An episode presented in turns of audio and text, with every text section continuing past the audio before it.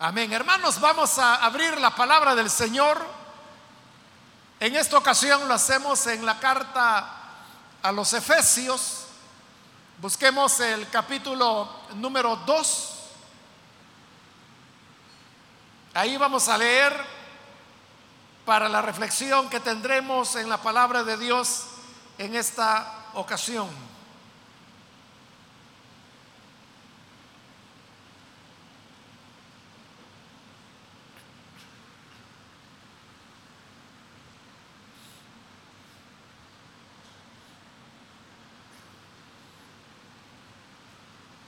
Dice entonces la palabra de Dios, Efesios capítulo 2, versículo 8 en adelante, porque por gracia sois salvos por medio de la fe. Y esto no de vosotros, pues es don de Dios, no por obras para que nadie se gloríe,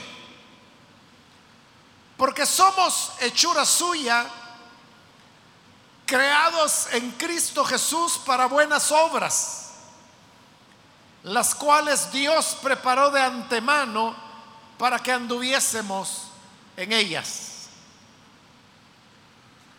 Amén. Hasta ahí dejamos la lectura. Pueden tomar sus asientos, por favor.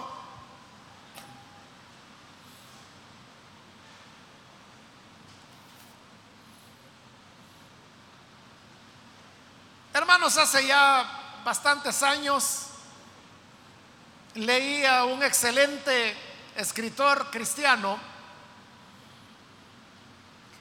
que iniciando uno de sus libros, él decía las siguientes palabras. Solamente hay dos religiones en el mundo. La que enseña que el hombre se salva a sí mismo y la que enseña que solo Dios puede salvar al hombre. Y en esa frase sencilla, él estaba afirmando una gran verdad. Y es que sabemos que en el mundo y a lo largo del tiempo ha habido diversas expresiones religiosas. Algunos hablan que hay miles de religiones en el mundo y uno puede pensar en, una gran cantidad. Pero este autor decía una gran verdad y es que después de, de los nombres, de las liturgias, de las costumbres, de las tradiciones, que cada religión pueda tener. En última instancia, y al ir al corazón de los hechos, solo hay dos religiones. La que enseña que el hombre se, se, salva a sí mismo y la que enseña que solamente Dios puede salvar al hombre. La mayor parte de religiones lo que enseñan es eso, que el hombre se puede salvar a sí mismo. De alguna manera, esa idea ha llegado hasta nosotros y por eso es que es bien frecuente escuchar entre personas evangélicas decir cosas como tenemos que luchar por esa salvación. Debemos trabajar por esa salvación. En el día final es cuando vamos a saber quién realmente era salvo y quién no. La vida cristiana cuesta. La vida cristiana quiere lucha. Frases como esa donde usted puede ver que lo determinante es lo que el hombre puede hacer para salvarse. Ya sea luchar, ya sea perseverar, ya sea hacer obras, ya sea servir al Señor, ya sea tener paciencia, o cuando se dice, no sabemos hasta que llegue el día final, o que Dios nos ayude, porque solo Él sabe cómo estamos. Entonces, con todas esas frases, lo que está detrás es que el hombre se salva. Sin embargo, el Evangelio es la enseñanza opuesta. El Evangelio lo que enseña es que quien salva al ser humano es Dios. Que si Dios no salva a una persona, esa persona no tiene ninguna opción, ninguna manera, haga lo que haga, por salvarse. Y este Evangelio es la única enseñanza que hay actualmente y que ha habido en toda la historia de la civilización humana que enseña que solo Dios puede salvar al ser humano. Es lo que encontramos plasmado en los versículos que hoy acabamos de leer. Cuando dice el versículo 8, porque por gracia sois salvos. La palabra gracia es una de, esas palabras que, que se llaman polisémicas, lo cual significa que la misma palabra tiene varios significados. Y la palabra gracia, que en el griego es la palabra caris, puede significar varias cosas, como por ejemplo, bueno, amable, hermoso, armonioso, ordenado. Pero en medio de todos estos significados que la palabra gracia tiene, hay uno que es el que se repite con mayor frecuencia. Y es que gracia es cuando recibimos algo por lo cual no hemos trabajado. Algo que no merecemos recibirlo. Y ese significado que como le digo, que no es el único, porque le acabo de dar varios de lo que cari significa. Pero entre todos esos significados, este de recibir algo que no merecemos, es el, el más común, el más conocido. Y es cierto que también eso significa la palabra gracia, porque le dije que significa bondad, por ejemplo. Entonces es un acto de bondad cuando una persona recibe algo que no merece. Normalmente, hermanos, en la vida no, no hay cosas que uno lo reciba totalmente por gracia. Aun cuando a veces hay ofertas que los negocios dicen, compre dos productos de estos y el tercero se lo lleva gratis. Realmente eso solamente es una técnica de mercadeo. Porque no es que el tercero va a ser gratis, sino que con los otros dos productos que usted está llevando, el productor de, ese producto ya cubrió sus costos y además de eso logra una ganancia. Entonces lo que él está haciendo en realidad es una rebaja, aunque usted le hace pensar de que el tercer producto es gratis. Y, y no, no es gratis. Es bien raro escuchar o encontrar algo que sea verdaderamente gratuito, porque el mundo no funciona así. Pero Dios, hablando del tema de la salvación, dice que por gracia somos salvos. Entonces, ¿cómo es que el ser humano ¿Cómo se salva? Se salva, como decíamos anteriormente, luchando, esforzándose, santificándose, trabajando para el Señor. O como lo dice aquí la palabra, se salva por gracia. Y si somos salvos por gracia, eso significa que somos salvados de manera inmerecida. No lo merecemos. La verdadera dificultad que las personas tienen para poder recibir una salvación por gracia es un asunto de orgullo. Porque el ser humano en su orgullo no quiere aceptar que no puede hacer nada para salvarse. Y que algo yo tengo que hacer para algo tan importante como es la salvación. El orgullo es el que nos obstaculiza. Y ahí es donde la gente inventa muchas cosas que la Biblia no dice, como por ejemplo aquella de que Dios puede dar diez pasos hacia ti para encontrarte. Pero el último paso, ese tienes que darlo tú. Porque si no lo das, entonces no te vas a salvar. Entonces significa que al fin de cuentas no importa todo lo que Dios haga. Es el hombre el que se va a salvar si da o no da ese último paso. Pero esas ideas le gustan al hombre.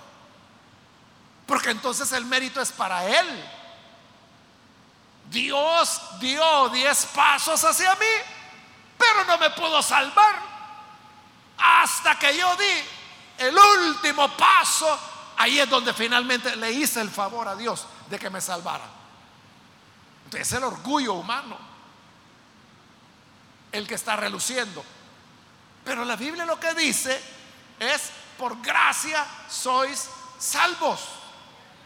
Y esto significa que es algo que no merecemos, es algo que no ganamos, es algo que no fue por méritos propios. La salvación no es una recompensa que Dios nos da por portarnos bien. La salvación no es un premio para aquellos que hicieron más obras buenas que malas. No es así, porque si así fuera, entonces ya no sería por gracia. Sería simplemente una retribución, un pago, como Pablo lo dice allá en Romanos. Pablo dice, al que trabaja, su salario no le es contado por gracia, sino como una deuda. Usted puede pasar trabajando la quincena en algún lugar. Y con ese trabajo suyo, usted se está ganando un salario.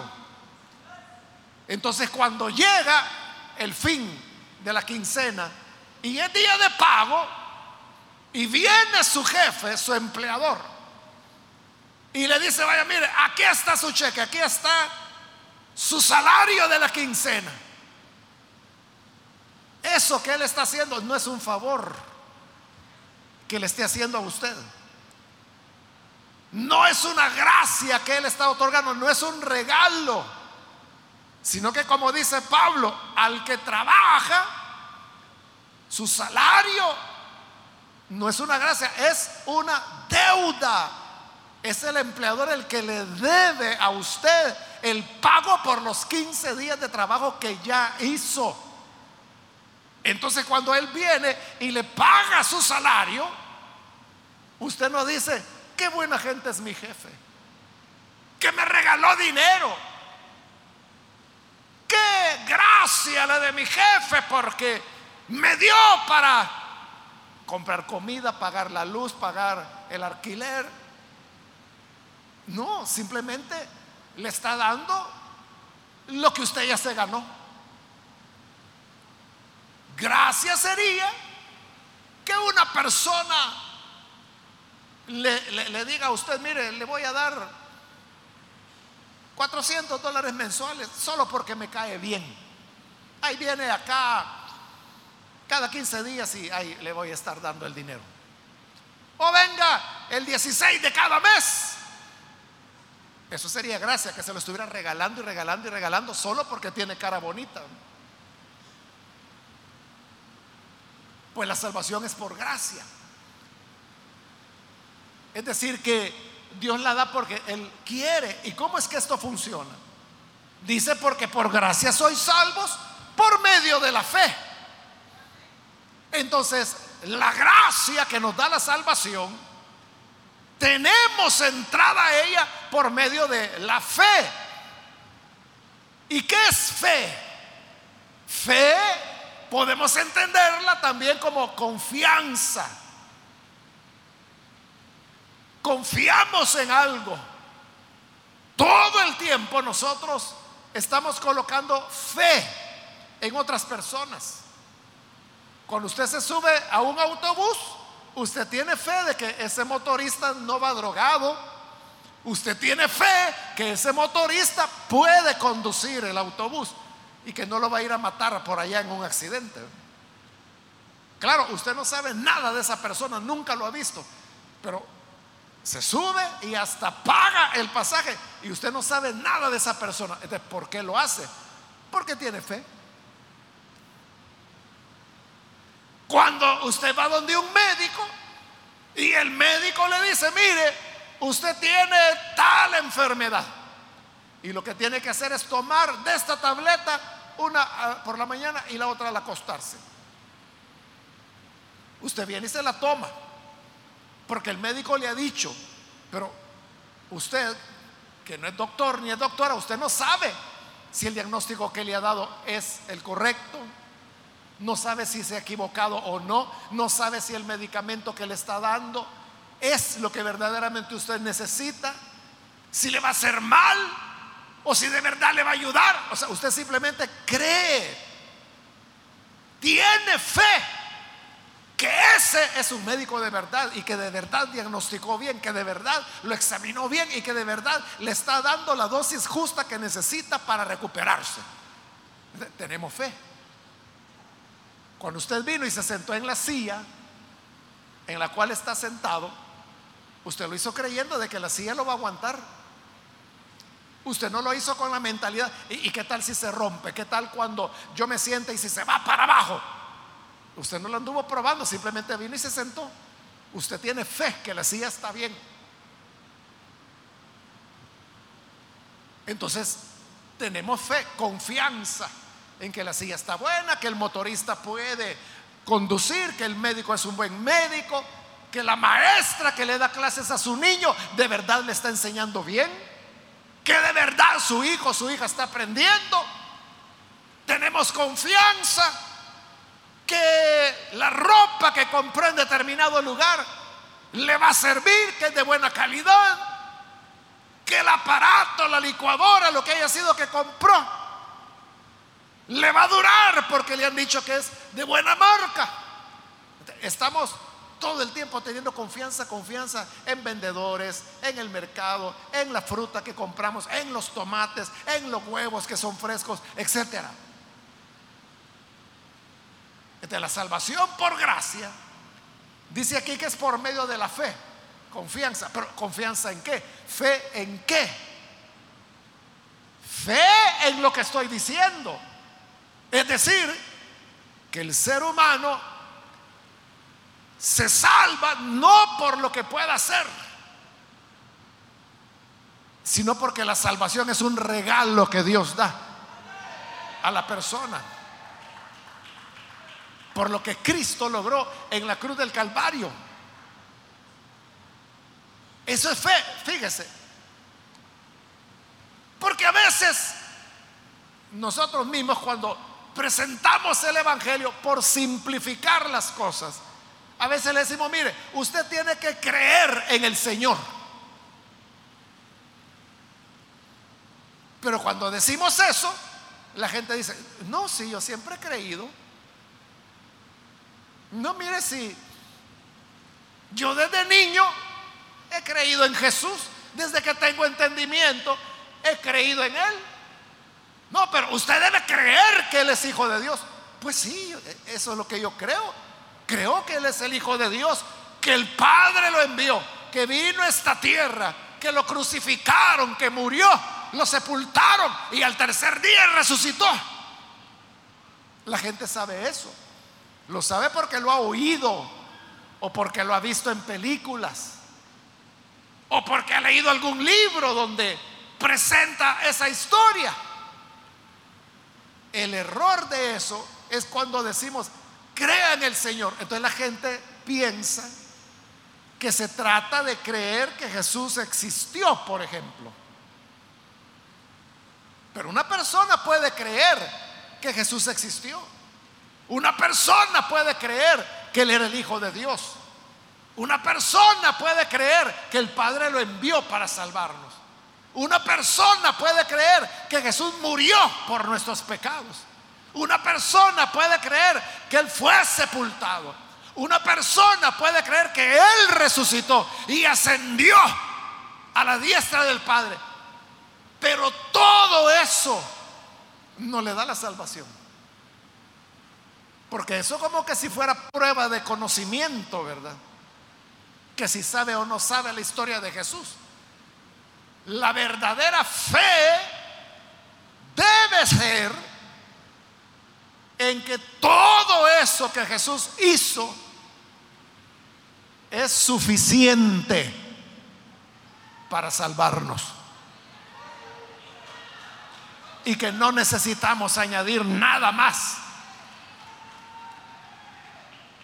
Cuando uno confía en eso, que Cristo hizo ya todo lo necesario, es lo que dice Hebreos, con un solo sacrificio nos hizo perfectos de una vez y para siempre.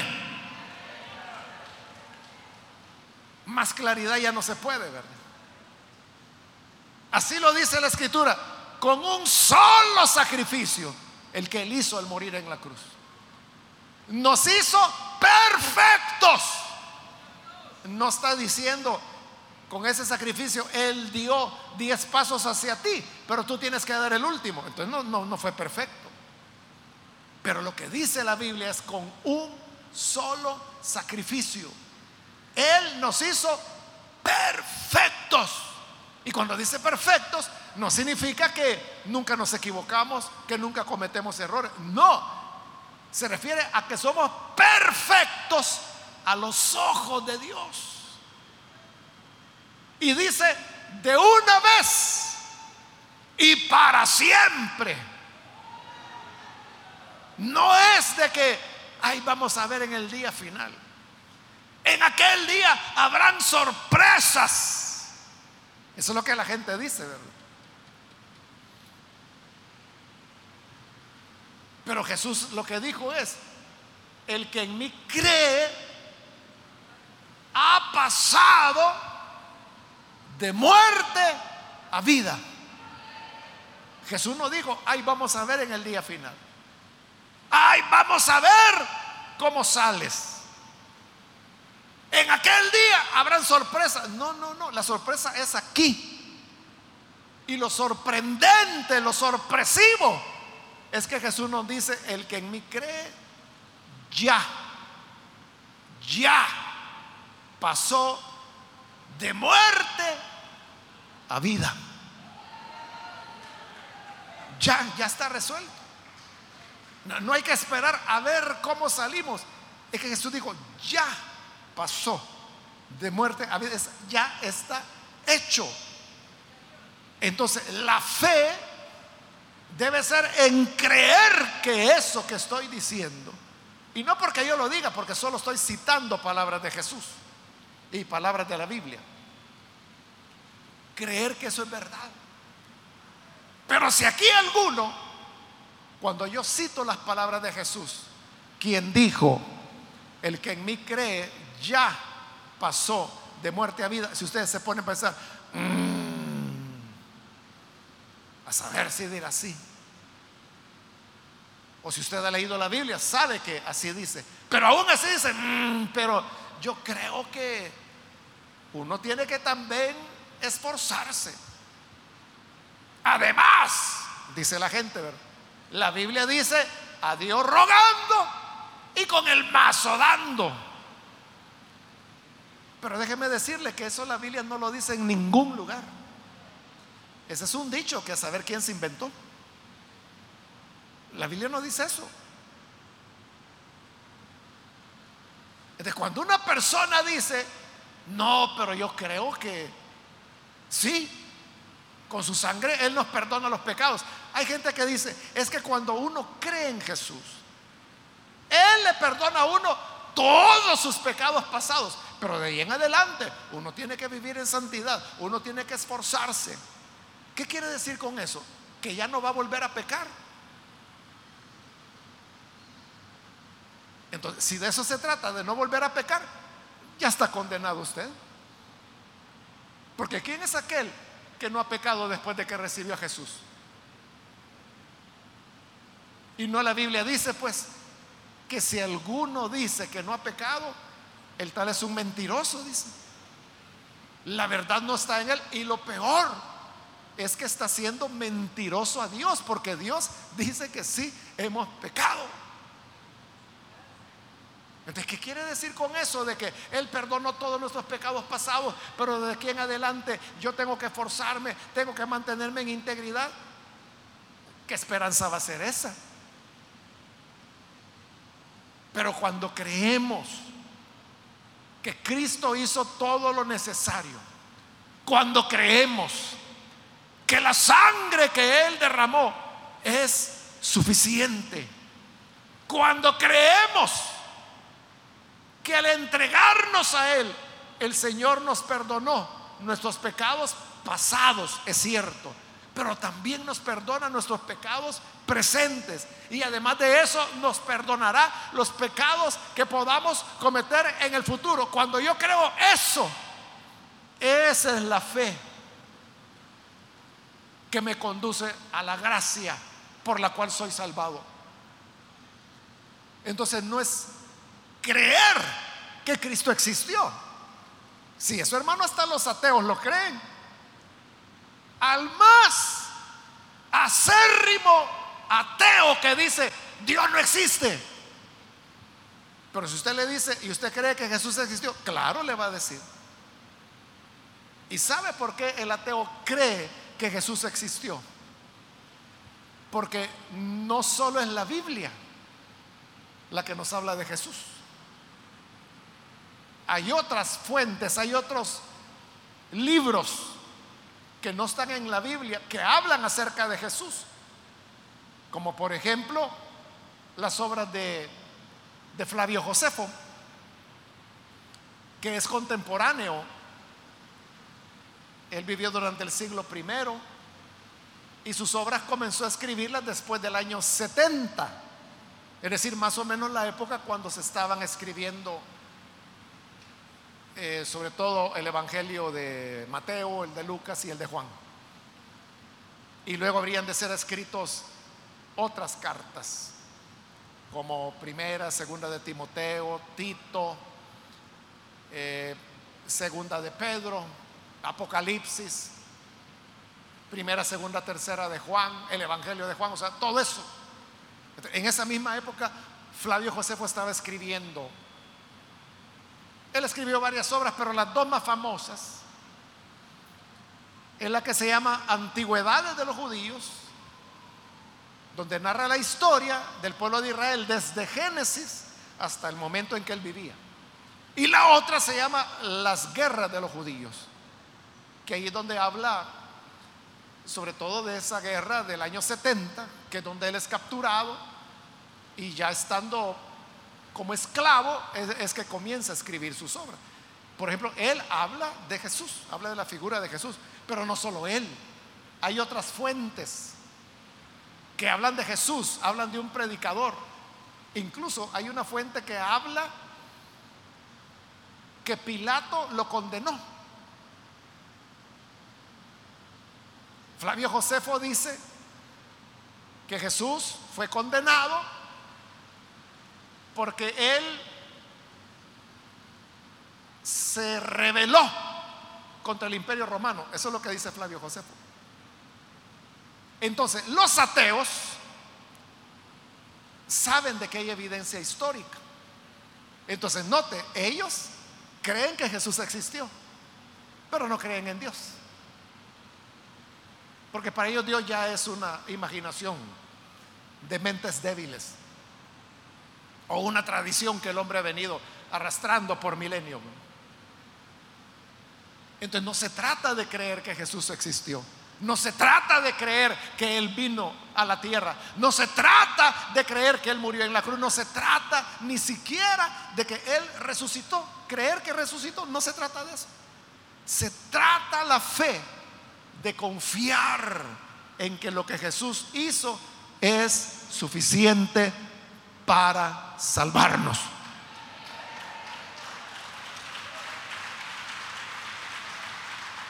Esa es la fe. Y que no necesitamos añadir nada, nada más. Nada. Nada. Ahora, ahí hermanos, como que solo hemos girado en círculo y volvimos al mismo punto, ¿verdad? Porque yo le decía que solo hay dos religiones, ¿verdad? La que enseña que el hombre se salva a sí mismo y la que enseña que solo Dios puede salvar al hombre. Y decíamos que el Evangelio enseña que solo Dios puede salvar al hombre. Y ya vimos que lo salva por gracia, pero hemos dicho que a esa fe se entra por medio de la fe. Entonces, por eso le digo, volvemos al mismo punto, porque entonces uno diría, bueno, ¿y quién es el que tiene que creer? ¿Quién es el que tiene que tener esa fe? ¿Quién es el que tiene que tener esa confianza? Nosotros, obviamente. Entonces volvemos a lo mismo que si yo no creo, no me salvo. Pero si yo creo, me salvo por gracia. Pero yo creí. Entonces como que volviéramos a lo mismo, ¿verdad? Que entonces al final es el hombre el que se salva. Pero, pero no. Porque aclara y dice, salvos por medio de la fe y oiga, y esto no de vosotros, pues es un don de Dios. Es decir, la fe no es nuestra.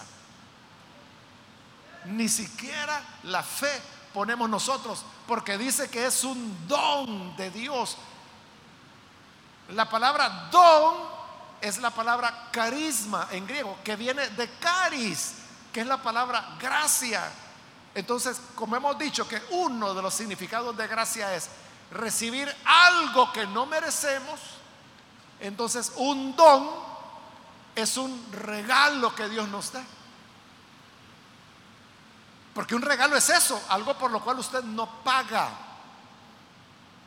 No está pagando nada. Quizás porque es su cumpleaños le llevan un regalo. O quizás no es su cumpleaños, Nada, no es ninguna fecha especial. Pero viene una persona y le dice, mire, le voy a regalar esto. Ese es un don. Porque usted no hizo nada para ganárselo, ni siquiera su cumpleaños. Entonces dice que la fe es un don de Dios. Dios nos regala la fe de tal manera que no podemos jactarnos diciendo, no, pero yo creí.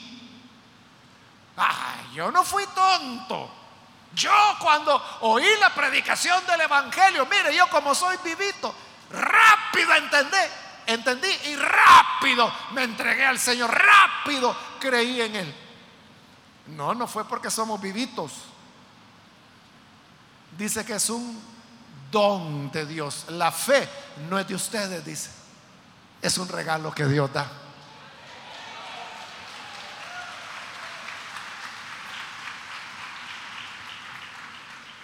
Entonces,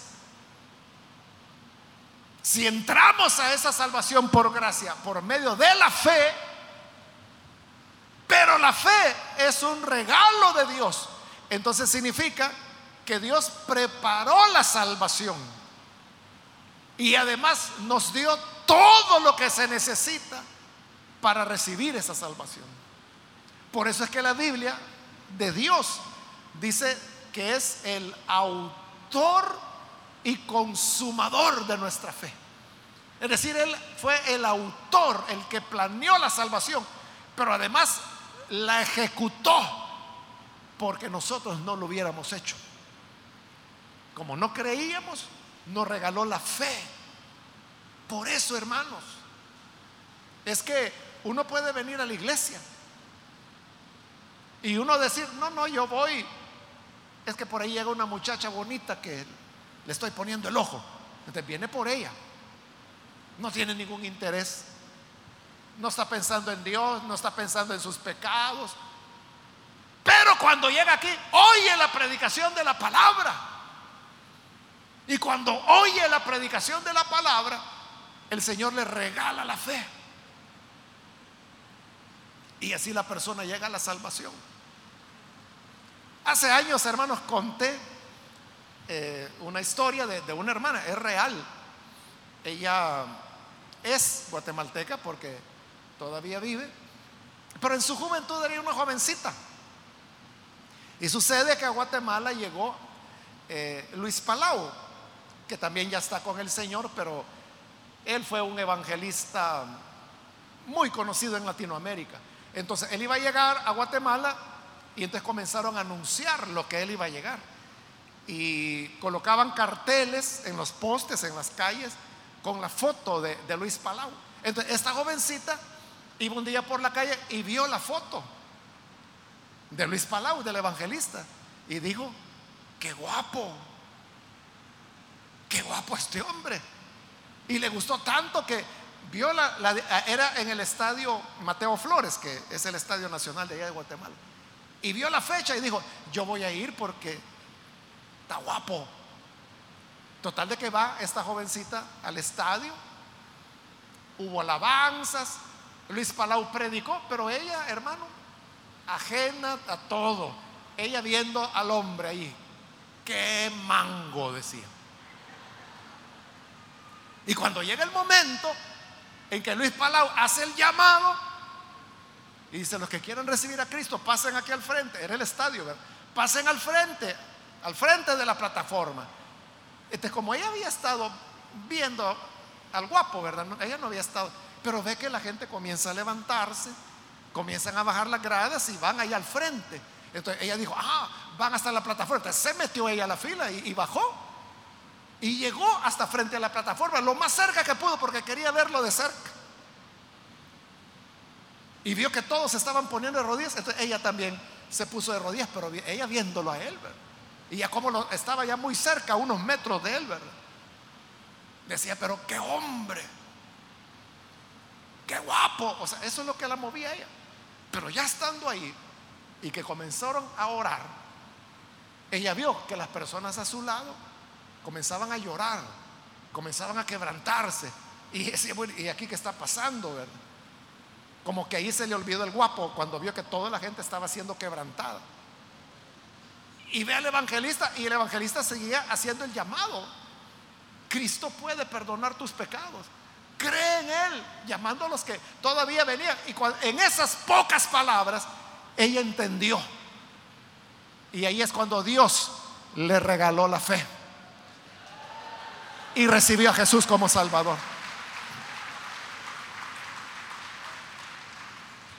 Joven, hermanos, de verdad tuvo una verdadera conversión. Comenzó a ir a una iglesia. Ella era una jovencita en esa época, pero luego eh, creció un poco más, llegó a la edad de casarse, se casa con un hermano de la iglesia y el Señor llama al esposo ahora de ella al ministerio y entonces se convierte en pastor y lo envía a, una iglesia fuera de, Guatemala, en los Estados Unidos. Y ellos tienen décadas de estar en esa ciudad, allá en los Estados Unidos, donde su esposo es el pastor y ella sigue casada con él.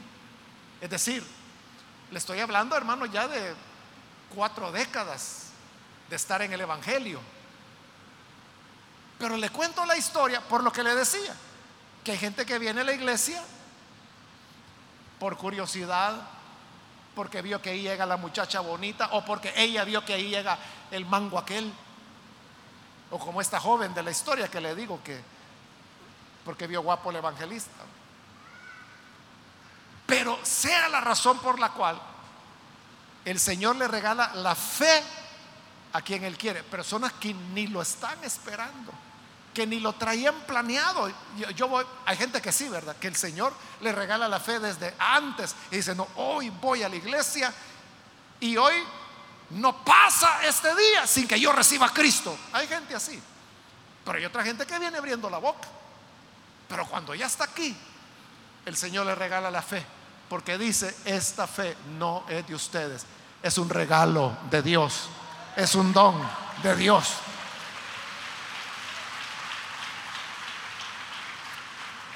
Y reafirma en el versículo 9 diciendo, no por obras.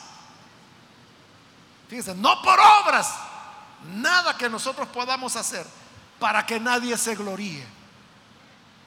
Entonces, cuando una persona es alcanzada por el Evangelio, ¿de qué se va a sentir orgullosa? ¿De qué se va a gloriar? ¿De qué se va a jactar? Usted no puede decir, ah, no, es que yo creí. Pues sí, pero creíste porque el Señor te regaló la fe. Ah, no, es que yo entendí clarito el mensaje del Evangelio. Pero tú puedes entender clarita las cosas. Pero si no hay fe, no hay salvación. Y como la fe es un regalo de Dios,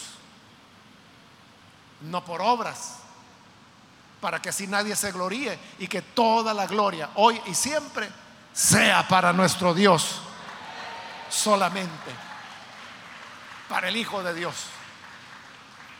Hermano, ya no nos queda tiempo para el otro versículo que leímos, pero yo creo que hasta este punto tenemos ya una verdad muy clara. Y es que la salvación e-, es por gracia. Yo no sé cómo se sintió usted el día que supo que la salvación era por gracia.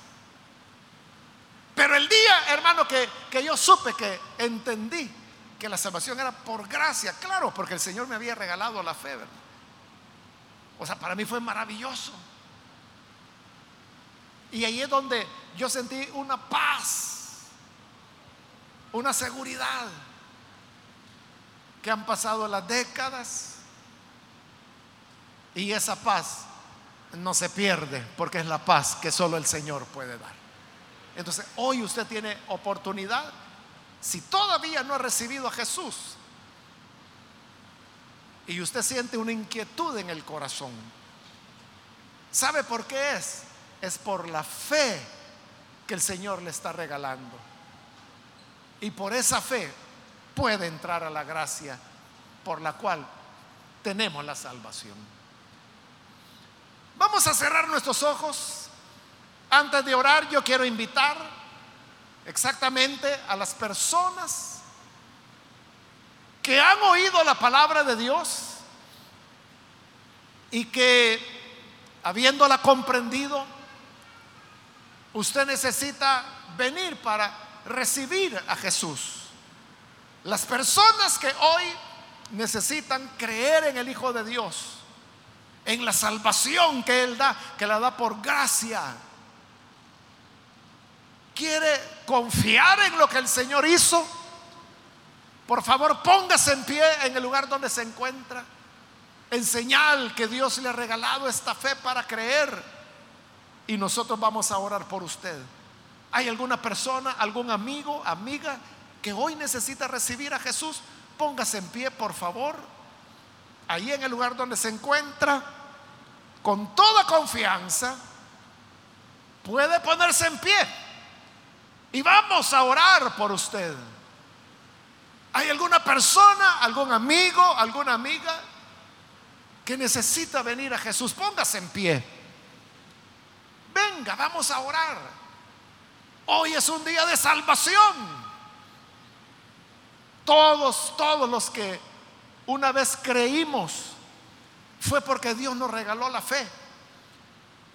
Íbamos con otros planes.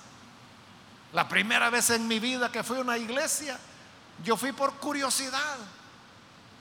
por curiosidad simplemente.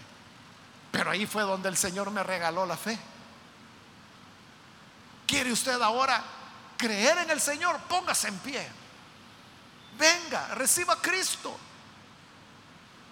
Que la salvación es por gracia. Él la regala. Quiere dársela como un don. Solo debe recibirla. Póngase en pie, vamos a orar. Venga con toda confianza. Hoy es su día. No lo deje escapar. Hay perdón de Dios para usted. Venga. Cree en el Señor. No es por obras para que nadie se gloríe. Es por gracia. Y esa gracia es por la fe. Y esa fe es un regalo de Dios. Quiero invitar también si hay algún hermano o hermana que se ha alejado del Señor, pero hoy necesita reconciliarse. Puede ponerse en pie también en este momento. Venga, reconcíliese con el Señor, vamos a orar por usted. Muy bien, aquí hay una persona, Dios lo bendiga. Bienvenido a la gracia de Dios. Si hay alguien más que necesita recibir al Señor por primera vez o necesita reconciliarse, póngase en pie. Y vamos a orar por usted. Venga. Muy bien, ahí atrás hay otra persona. Dios lo bendiga, bienvenido. Alguien más que necesita recibir a Jesús. Muy bien, aquí hay otra persona. Dios la bendiga, bienvenida. Alguien más que necesita venir al Señor. Acérquese. Hoy es cuando la gracia de Dios está disponible. Muy bien, aquí hay otra persona que se pone en pie. Dios la bendiga. ¿Alguien más? Que hoy necesita recibir al Señor. Puede ponerse en pie. Queremos orar por usted como lo dice la escritura, no es por algo que nosotros hagamos, no es que trabajamos, luchamos, es por la gracia de Dios, inmerecidamente. Tiene razón, no lo merecemos, no lo merecemos, pero si no es por gracia, no hay manera en que el ser humano tenga esperanza. Invito entonces, ¿hay alguien que necesita recibir a Jesús por primera vez? ¿Alguien más? ¿O que necesita reconciliarse? Póngase en pie. Hágalo ahora. Vamos a orar. Acérquese. Venga. Que hoy es cuando el Señor le está esperando.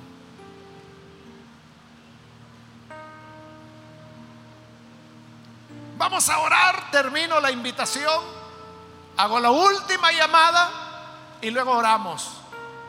Pero si hay alguien más que necesita venir a Jesús por primera vez o necesita reconciliarse, póngase en pie.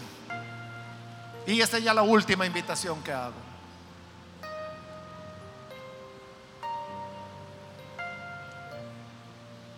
A usted que nos ve por televisión, quiero invitarle para que se una con estas personas que aquí están recibiendo al Señor, ore con nosotros.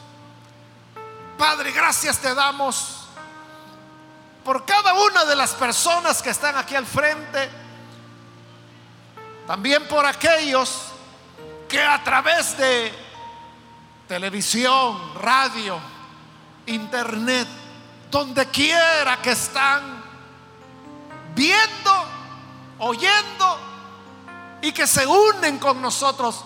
Señor, gracias porque tú les has regalado la, fe. Y por esta fe te pedimos que abras una entrada amplia para estas personas a tu gracia. Para que dentro y bajo esa gracia podamos, Señor, recibir la vida, la esperanza que solamente proviene de ti. Padre, que tu bendición sea sobre todo aquel que se reconcilia, sobre todo aquel que hoy está creyendo a tu palabra. Y ayúdanos a todos, a tu pueblo, Señor, para que vivamos bajo esta confianza, que tú hiciste todo lo necesario, todo lo que se requería para que tengamos paz para contigo. Ayúdanos entonces, teniendo esa seguridad de la salvación, dedicarnos con todo empeño, con todo amor, con toda pasión, a servirte con amor, con dedicación, como tú lo mereces. Ayúdanos, Señor, para que así sea en el nombre de Jesús, nuestro Salvador. Amén y amén.